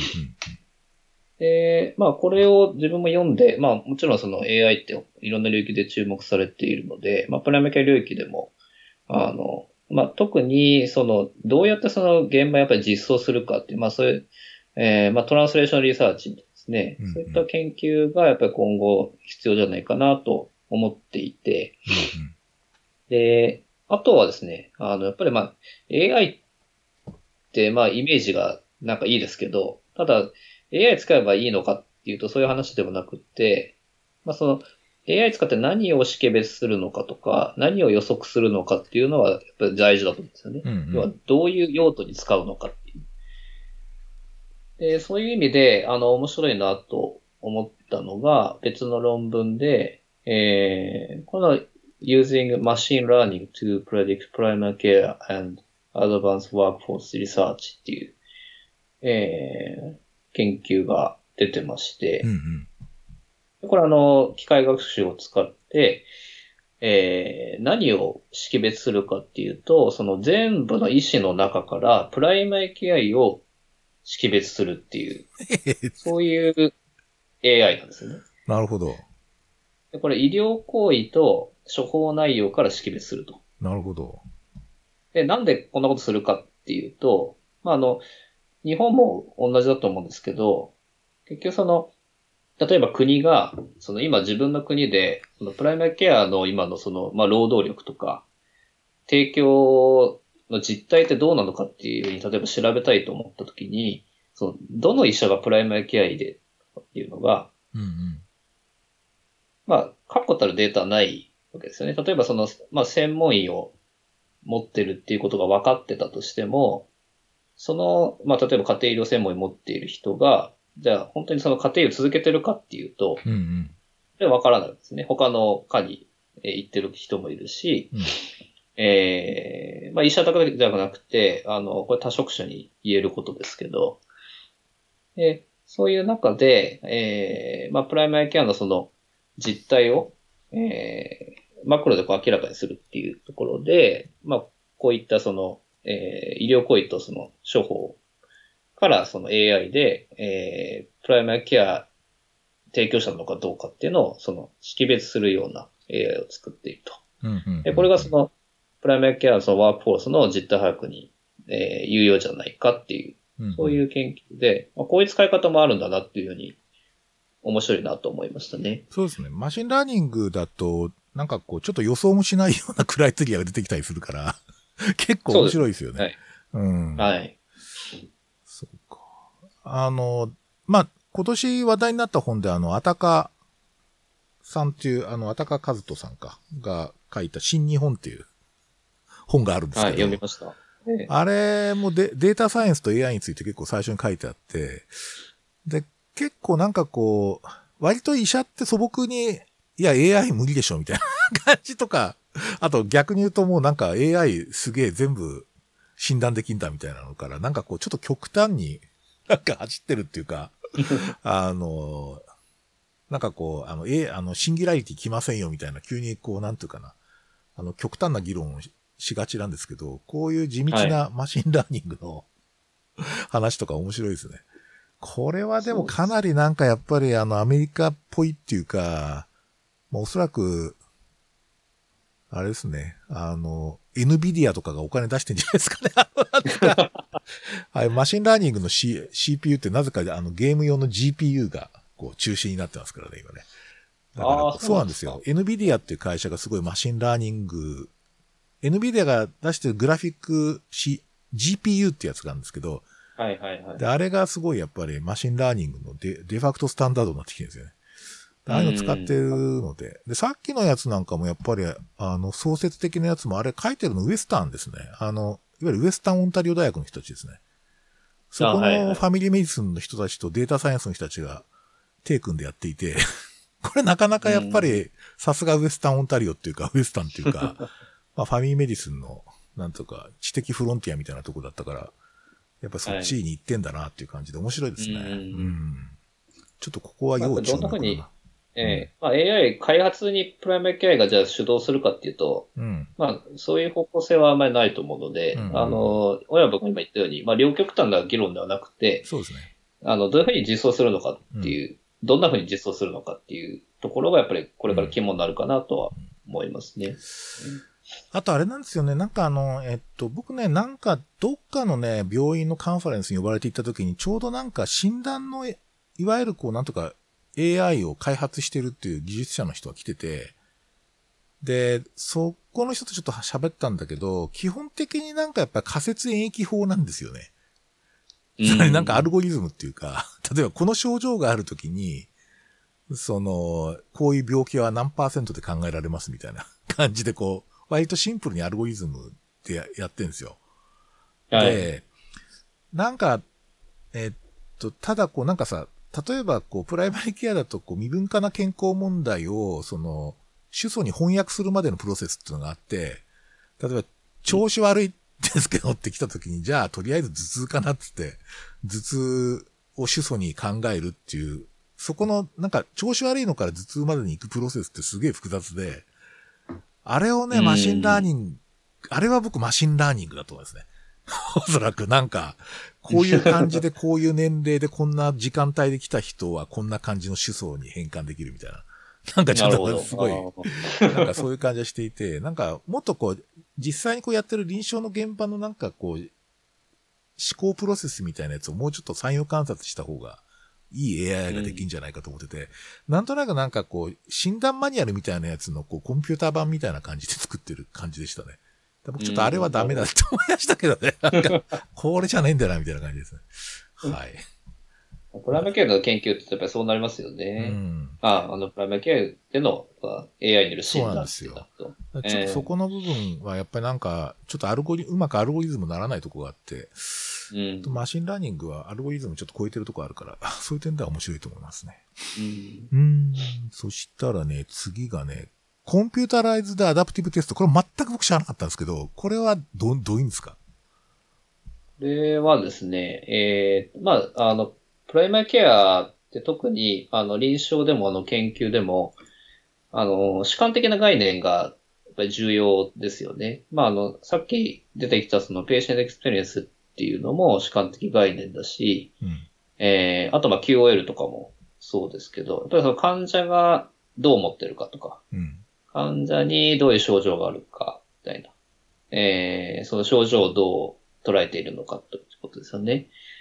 えー、まあ、なので、あの、今まで、まあ、いろんなその尺度ですよね。うん。うん。あの、まあ、量的にそれを、あの、評価したいという時には、えー、尺度を開発して、まあ、それを検証して使っていると。まあ、今もの、あの、現場でも、あの、いろんな、例えば症状尺度とか、うん。うん。えー、まあ、長谷川とかもそうですよね。えー、うつ病し、うつの症状の尺度とかいろいろありますけど、そういうのはあの皆さん使ってると思うんですけど、うんえー、まあ、今、あの、だんだんとやっぱりあの、そういった尺度も、まあ、電子化の流れがやっぱり来てるんですよね。うん。あの、まあ、iPad とか、うん。えー、コンピューターで入力してっていう流れがあるんですけど、まあ、た単純にその電子化する、えー、だけではなくて、まあ、この CAT っていうんですけど、これはあの、えー、今あの、医学部でもあの、教養試験ってあるんですよね。はい。えー、そこであの、コンピューターベーストテスティングっていう、あの、まあ、パソコンを使って、あの、テストをするって。あ、医学生です CBT ね。。CBT。あ、そうです、CBT です。うんええ。っていうのがありますけど、あの、この CBT っていうのにも、あの、実は CAT っていうのが使われていて、あのあれってあの、例えば、あの、隣に座っている医学、医学生が解いてる問題と、うんえー自分が解いてる問題っていうのは違うんですよね。うんつまり、あの、最初の回答にどういう、えー答えを出すかによって、えー次の質問が違ってくると。ああ、なるほど。はい。えーそういう、まあ、ある、あるアルゴリズムがあって、えーそれぞれその、解いていく問題が違うと。うん、うん、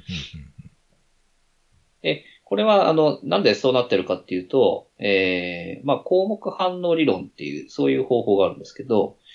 あの、今まで、あの、作られてきた、その、尺度っていうのは、まあ、古典的な方法、今まで従来あった方法で、あの、開発されているものなんですが、この項目反応理論っていうのは、まあ、新しい、その、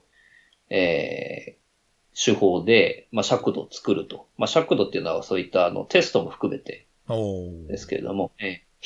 で、これはあの、メリットとしては、実質的なメリットとしては、ええまあ、古典的な尺度に比べて、ええまあ、正確に測定ができることがあると。うん、うん。ですね。まず、その、測りたい概念を正確に、より正確に測定できるっていうところと、あとはあの、項目数を、ええ大幅にその短縮できるっていうええそうなんだ。うん、うん、うん。あるんですね。ええあの、通常の今までの尺度だと、まあ、例えば1番から、えー、20番まで項目があって、50それをこう、えーそうですね。ありますけどね。それでバーってまあ解いていってもらうと。で、全部解いてもらうとスコアが出るみたいな。はい、はい。そういったものがある多いと思うんですけど、このまあキャットっていうのは、あの、アルゴリズムがあって、えー、まあ、それぞれ、まあコンピューターでやるので、1問目解いてもらうと、その答えによって次の質問が違ってくるなるほどねで。さらに次の質問もうん違ってくる。そういったアルゴリズムで、よりその項目数が短くできるし、うんまあ正確に結果を、あの、まあ評価することができるっていう手法で、うんうんで、これはあの、まあ、まだあの、プライマー系領域でのキャットっていうと、あの、国際的にも、あの、実装がまだまだそんなにされてるわけではないんですけど、個人的にはすごく注目していて、うん。あの、まあ、それはやっぱり冒頭に言ったその、プライマーケアでやっぱり主観的概念すごく重要なので、えー、それを、えー、まあ、患者に測定するっていう上では、やっぱりその、まあ、項目数が多かったりすると、非常にその患者にとって負担になってしまうあということがありますから、えそれをまあ短時間で電子化された状態でデータを取って、まあ、それを、例えばリアルタイムに、えー臨床で活用するとか、研究に用いるとか、そういうようなことっていうのがおそらく今後は、あの、出てくると思っていますね。と patient experience とかを、この形態に落とし込んで、測定するってことも可能なの？あ、可能です。はい。ああ。ええ実はあの、どんどんこう、紙めくって、その後答えていくんじゃなくて、なんかこうはい対話、型でこうやってやっていくと、割とスムーズに短時間でできそうみたいな。項目数がまあ短縮できたりする。ね、ええなるほど、なるほど。まあ例えばあの、QOL の尺度なんかは今、そういったキャットを使った尺度っていうのは実際に出てきてます、ね。ああ、そうなんですね。なるほど。ええなるほどいやーそうか。これはもういわゆる測定上のなんつうか一つの、こうあれですね。そうですね。ええ革新中華。まあ、対話型だよね。ある種のね。うん。はい。なんか、イケメンの男性かなんかが口でこう、かこうあの、聞いたりして、なんか、愛の不時着のヒョンビンみたいなのが出てきて、これはどうですかみたいな感じで聞くと、喜んでみんな答えていくとか、そういうのを。できると面白い。愛の不時着なんかそういう単純に文字だ、文字情報じゃなくてもいいかもしれないですよね。あ、そうすると変わっちゃうのか、そうねそうすると。ちょっと変わっちゃうのかな。あまあ、標準化されてれば、ああ、標準化されてればね。ねうんええなるほどなるほどそういうのはありかもしれません。あー面白いですね。うんええわかりました。んで、えーっと、もう一つのトレンドっていうか、青青木くん的トレンドとして、 patient public involvement っていう。これも僕初めて聞いたんですけど、これはどういう感じですか、はいこれはですね、あの、今 PPI とかってあの訳されてることが多いんですけど、あの、まあ、従来の臨床研究っていうのは、基本的にその患者とか住民っていうのは、まあ、研究対象者なわけですよね。その何か回答してもらったりとか、うんうんその人の臨床データを使ったりと。でそうではなくって、えーまあ、臨床研究の、例えばデザインであるとか、えーあとは、まあ、分析、論文化、あるいはその後の、えー実装だったり、そういうところに、えー患者とか住民に関わってもらうっていう、そういう動きなんですね。あええ。で、実際に、まあ、例えば、あの、ある、あ一部のジャーナルなんかでは、この PPI が、あの、されたかされてないかっていうのを、あの、書かないといけないっていうジャーナルも出てきてるんですね。なるほど。ええ。今のところ、まあ、国際的にはまだこの PPI を、あの、ちゃんとやってる研究っていうのはすごくまだ少ないっていうのが、うん。まあ、現状なんですけど、うん日本でもまあ遅れながら、あの、最近あの、A メドがそういうパンフレットを出したりしてますね。うんうん PPI に関するね。で、これあの、まあ、なんで注目してるかっていうと、まあ、あの、もちろん臨床研究、あの、全体において重要なんですけど、まあ、特にそのプライマリケアの研究では、これは、あの、すごくキーになるだろうなとは思っていて、えーまあ、もともとその、先ほどのその、クリハン先生のその、講演でもあったように、やっぱり patient story っていう、まあ、 patient experience だったりですかね、そういうところが、まあ、リサーチの、まあ、今、中核にあるんですよね。うんうん。でまあそうか、そうすると当然。ね。うん。当然、ええ、デザインであるとか、ええまあ、そういった研究実行上のプロセスに患者住民を巻き込んでいくっていうのは、やはり非常にその有益になるだろうなとなるほどね。うん。いうところはね。ええまあ、ただこれも結構あの、単純に、まあ、簡単にできる場合とそうじゃない場合があって、うん。やっぱりある程度のそのリテラシーがうん。あの、ある患者とかにまあ参加してもらった方がうまくいくことがやっぱりあって、でそうすると、その、これに、あの、PPN に参加してもらうような患者に対して、その臨床研究のリテラシーとかをどこまでどれ、どのように、えー教育するのかとあかー、そういった問題も出てくるんですうよんね。そうか。あの、ガイドラインの時の最近国際標準ってグレードシステムってあるじゃないですか。ええはい。あれも、だから要するにあの、一般の人は入ってなきゃいけないことになってるんですよね。確か。はい。そのガイドララインが妥当かどうかを、一般はい目線からっていう。であれも結構すごい、あの、普通に市民、例えばその、あの、協定会議のおっさん捕まえてきて参加させても難しいんじゃないかと思ってて、だからそこら辺歩ってるおっさん捕まえるのはちょっと難しいだろうと思っているので、結構それはそれでちょっと一定のトレーニングが必要な人が絶対必要だよなっていう感じはしましたけどね。うん。ええただその、どのプロセスに関わってもらうかによって、またやっぱり違ってくるああ、のそうかで、。うん。ええなるほど、なるほど。例えばそのデザインとか論文化の部分とかになってくると、もちろんあのトレーニングが必要だと思うんですけど、うんうん例えばそのリサーチクエスチョンそのものを出してもらったりとか、そういうことってやっぱり当事者じゃないと出てこないことってあると思うんですよね。なほどそうだよね。うん、わかるわかる。ええうんうんなので、まあ、ある論文ではこの PPI をそのやっていく上で、まあ、大きく分けて二通りの方法があるんじゃないかと。うんで、まあ、一つが、その、まあ、カチッとしたですね、あの、まあ、患者に対する臨床研究のリテラシーを高めてもらって、えー、かなりそのフォーマルに全体のプロセスに参加してもらうっていう、そういう方法が一つで、で、もう一つは、えー、まあ、アウトリーチ型のもので、あの、まあ、例えば、あの、ホームレスを対象にした研究をうん。したいと。うんえーただその、ホームレス本人たちにとって何がその、切実なリサーチクエスチョンなのかっていうのは、やっぱり研究者の視点からだと見えてない。部分もあるわそうけですよねうんうんそうするともう本当にホームレスを探しに行って、うん。うんうん研究。者が。うんうん。で、そこで、あの、どんなその研究課題があるのかっていうのを聴取したりとか、なるほど、なるほど。えーそういうパターンもあり得るんですよね。ええそれは必ずしもそのリテラシーが高い、高がいい。ああ、そうですね。だけが必要かとそういうわけではないっていう確かにんええ切実な問題とは何かっていうね。なんかある種のジャーナリジャーナリズムに通じるところもあるな。何が一体重要なのかみたいな。まあもちろんそれははい。あれですけどね。なるほどね。うんうんいや、なかなかあれですね、チャレンジングな方法が多いけど、まあ、ある意味で言うと、でも、時代が要求してるとこもありますね。うん。うんこの時代を反映しる。てる方法論っていうのはまたちょっとプライマリーキャっぽいっていうか、すごい面白いところですよね。う。うんん。いや、そうですか。まあ、あの、結構ちょっと長くなっちゃって申し訳なかったんですけど、えーっいえいと、あれですかね、今後の、なんか、活動計画っていうか、はい今後どんな感じで活動していこうかなみたいな感じのところはどうですか？最後に。ありがとうございます。そうですね。あの、まあ、今の自分の研究の柱のその patient experience と multimorbidity っていうのは、あの、まだまだなので、まあ、そこはやっぱり、これから、あの、どんどんとですね、あの、まあ、発信もしていきたいし、あとは、それを、あの、どうやってその、実装するかっていううん。ところをですね、今、あの、実際に、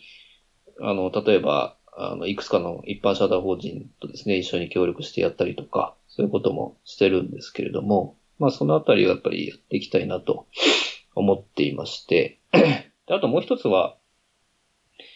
まあ、あの、よく、あの、まあ、自分もそういうことを言いますけど、まあ、この領域のその学術的な基盤を作るとうん。いう意味で臨床研究が重要だっていうふうに、まあ、言うんですけど、うん。うん。あの、まあ、例えば他の領域の人たちから見て、その、プライマーケアの学術的基盤っていうのが、こうまあ、見えるようになるというか、うん。認識できるようにするためには、まあ、内輪だけで、あの、これいいよねって言ってる、それも重要なんですけど、うん。うん。まあ、それだけではダメかなと思っていて、うん。あの、プライマーケアの領域で、ええまあ、やったその生み出されてる知見とか、そういった、まあ、実装活動とかっていうのが、他の領域でもそれいいじゃん。うちもやろうよっていう形で、こう、輸出できるとうん。いいと思ってるんですよね。うん。ええでそういう意味で、あの、今、その patient experience の方は、今実際そういう、まあ、活動も今していて、まあ、最初その、あの、まあ、先ほどお話したその JPCAT を使った研究とか、まあ、そういう、まあ、実装活動で、まあ、プライマリケアでこう、えー活動してきたことを、えーまあ、例えばその、プライマリケア以外の、うん。まあ、大病院とか、うん。うん。急性期の病院とかですね。そういうところとかが、それいいじゃんっていうふうに、まあ、今言ってくれるようになりつつあって、あ、いいですね。うん。で、ええでそこでその、まあ、あの、プライマリケア以外でのセッティングですね。まあ、 patient experience の、うん。えー例えば新しい、あの、尺度を作って検証したりとか、あとは、まあ、それを使って、まあ、継続的にもう、その、活動にこの PX の測定を組み込むっていう、こう単発でバンとやるんじゃなくて、もう継続的にやって、それを質改善に使っていこうっていう。そういう、んえーことを今、えーやってましてで、そういうことをちょっとこれからも、うんあの、やっていきたいなと思ってますね。なんかその、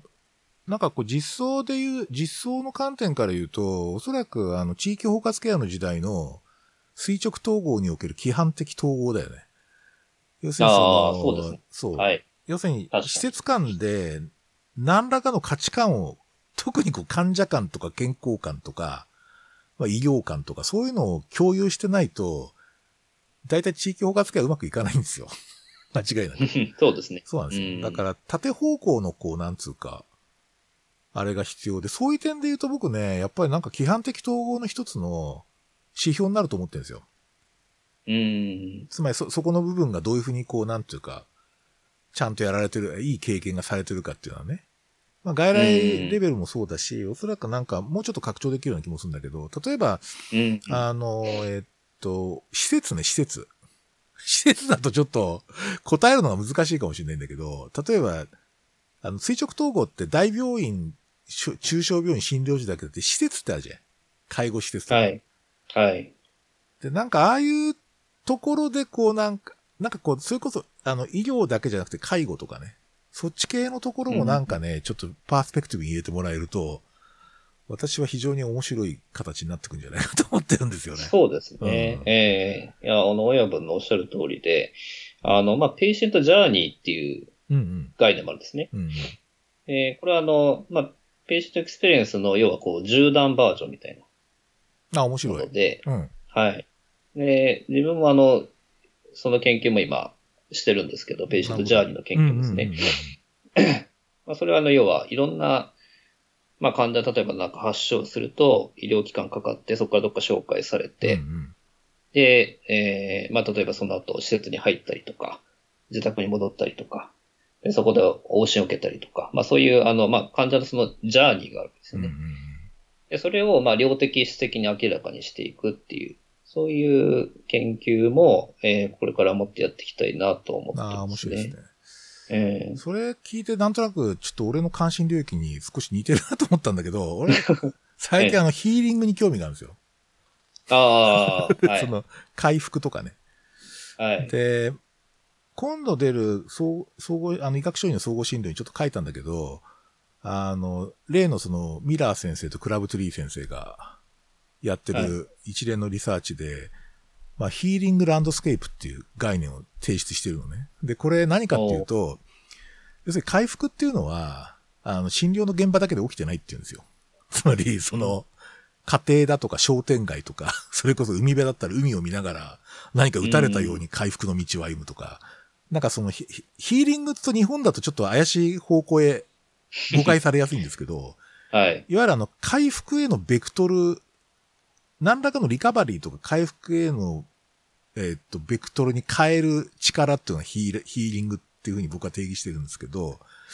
あの、僕ね、そのヒーリングの問題と patient experience というか primary care experience めっちゃ関係してると思ってるんですよ。うーん。で、なんか、それもね、ちょっとパースペクティブに入れていただけるとありがたいかなっていう。なるほど。そうああ、面白いですね。そうなんですよいや、。自分はあの、あれ、のの医者は笑う読みましたけど、や、すごくあの、面白かったでいや、すね。そうなんですよ。えで、なんかいろんなとこで起きてるみたいで、あの、えよく医者ってやっぱりなんかさ、こう自分が治療した効果が出たとかってすぐ考えがちなんだけど、いや、この人が良くなってるって別に医者じゃないからみたいな。つうか、実はもっと別のところでいいこと起きてんだけどみたいなの結構あったりとかするし。で、そういうなんかね、リレーションシップ、なんかね、ヒーリングが起きやすいリレーションシップがあるっていうんでね、ミラー先生とかは。で、それってすごい、あの、で、そういう、あの、ヒーリングが起こりやすい実は医療現場ってのもあったりとか、逆にこう、うんトキシックな医療現場もあるっていうんですね。うん、トキシック。トキシックな。すごいトキシックな医療現場があったり。そうそうそうそうそう。なんかね、そそういうこう、なんか、僕も一つはやっぱり回復？回復とかとのか、回復って僕これからすごいプライマーケアのすごいテーマだと思ってて、あんまりね、議論されてないんですよ。あの、よ、予後とか、なんつうの？あの、ヘモグロビアン種が良くなったぐらいの話なんだけど、なんかそうじゃない、こう、ところがちょっとこれからテーマになるような気がしていて、あまああ、そういうこともちょっと今後議論してみたいなと思いますね。ああ結構ヒーリングで、うん。いいのあ、あ、すいません。あの、マルチモビリティの文脈でもそれすごく大事だなと思うんですよね。うんうんうんうんそのマルチモビリティのそのアウトカムを考える上で、あの、親分でその回復っていうのがなんかすごい重要じゃないかなと思いましたね。で、そうなんですよ。だから一つの疾患の数字が良くなったではなく、なんか全体としてその人がなんかちょっとヒールされたなとか、ちょっとリカバリーの方向に行っているとか、そういうのはすごい、うん。全体としてそれをどういうふうにこう評価するかっていうのはすごい、あの、テーマだなと思ってるんですよね。うんスタンバーグ先生もなんかそういう、それとちょっと似てるようなことを論文で言ってた気がしますうね。ん。ええこの複雑適応系のシステムとマルチモビリティに関する、なるほど。ええ研究です、ね。おそらくね、外国だと普通にヒールって使えるんだけど、日本使えないんですよ、なかなか。あの、すぐスピリチュアル系ですかとかって言われたりするんで。だから、それで、あの、ちょっと言葉をうまく、でも、回復って言おうかなと思ってて。うん。なるほど、なるほど。ああ、確かに回復の方がいいいいですよね。そうそうそ響きが。えそう。はい。ということで、ちょっと、長くなってしまいましたが、今日どうも、ありがとうございました。いろいろな気づきをいただいいて。えいえいえ、あの、すげえ勉強になりました。ええこちらこそありがとうございます。えまた出てください。ありがとうございます。あ ぜひお邪魔したいと思いまえよろしくお願いします。す。はい。じゃあネタをちょっと温めて。そうですね。はいじゃあ、どうもありがとうございました。ありがとうございました。ありがとうございました。